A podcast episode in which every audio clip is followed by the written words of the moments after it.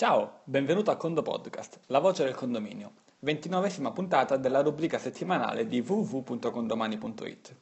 Il titolo della puntata è Come incidono i movimenti nel patrimoniale. La puntata, te lo dico già ora, è un po' tosta, però andremo direttamente ad alcuni esercizi, alcuni esempi eh, che ti invito a, a, a fare, eh, ma se ci dovessero essere dei dubbi facci sapere e scrivici a info-condomani.it.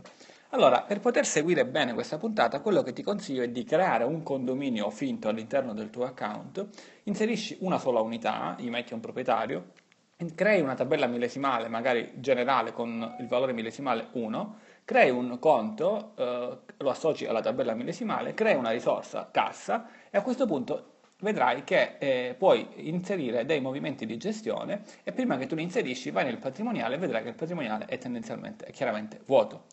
Eh, a questo punto andiamo a inserire dei movimenti. Questi movimenti hanno queste caratteristiche.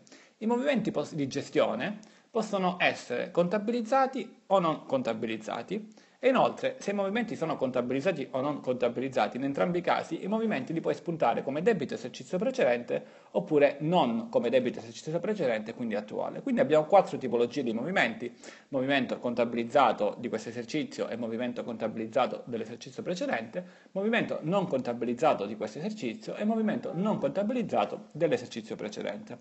Se tu apri il patrimoniale all'interno di Condomani, quindi vai in basso, vedrai che troverai due, due sezioni, attività e passività.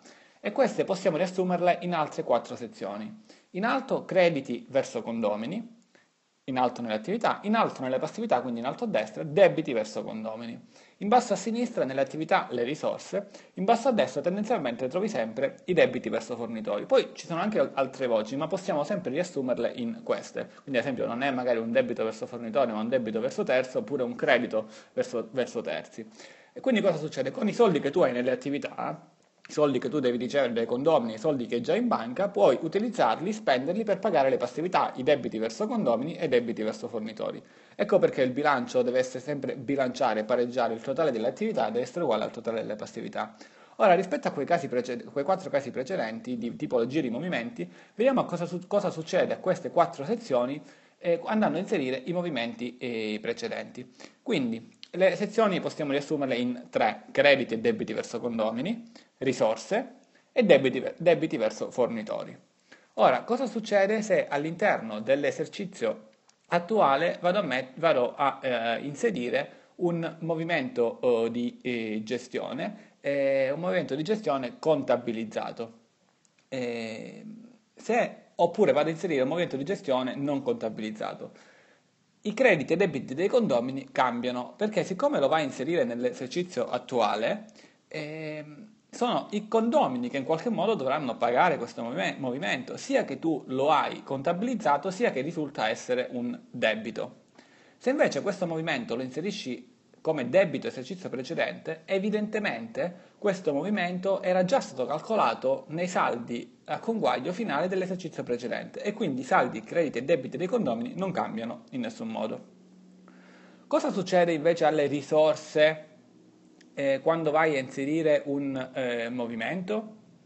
Ora, se il movimento lo contabilizzi, indipendentemente dal fatto che appartenga all'esercizio attuale o sia un debito esercizio precedente, evidentemente le risorse cambiano. Se io pago oggi un movimento di 10 euro, la mia cassa scende di 10 euro, sia che sia un debito di oggi, sia che sia un debito di 7 anni fa. Evidentemente, se tu il movimento lo inserisci a debito, quindi non inserisci la risorsa non inserisci eh, la data contabile, sia che sia dell'esercizio attuale sia del precedente, le risorse non cambiano.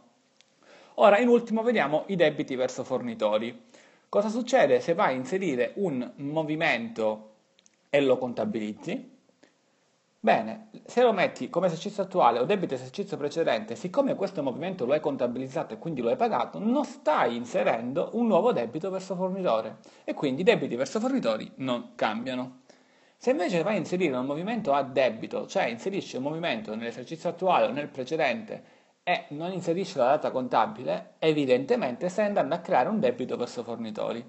Ecco, questi sono i tre casi, ma attenzione, magari se hai ascoltato bene il podcast tutto potrebbe sembrarti chiaro, ma ti assicuro che è un po' difficile. È un po' difficile nel momento in cui ti fai una domanda, fai, inserisci un movimento come vuoi tu all'interno di eh, condomani e prima di guardare il patrimoniale magari ti fai uno specchietto con carta e penna e dici vediamo cosa succede. Cioè, io ti sfido a fare questo. E, ovviamente è una sfida per imparare sempre di più a gestire eh, meglio la contabilità condominiale.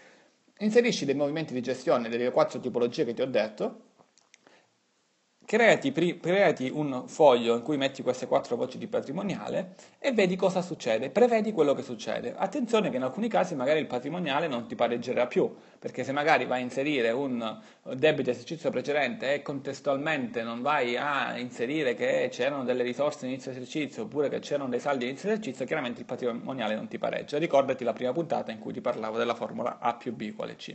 Comunque fai degli esercizi e se è necessario scrivici a info-condomani.it che ti supporteremo in tutte le prove che tu vorrai fare. Ora, rispondi a questo WhatsApp con la parola chiave Valentino per farci capire che hai ascoltato la puntata. A buon intenditore, poche parole si può dire su questa parola chiave. E inviaci un'email chiaramente a info-condomani.it su tutti i feedback che vuoi e se magari ti interessa avere dei dettagli maggiori su questa puntata. E solo con inviandoci la parola chiave ti ricordo che ogni settimana, il lunedì mattina, una pillola di pochissimi minuti ti allerterà dandoti preziosi consigli su come migliorare la tua vita condominiale. Con il Condo Podcast è tutto e a Condo Presto!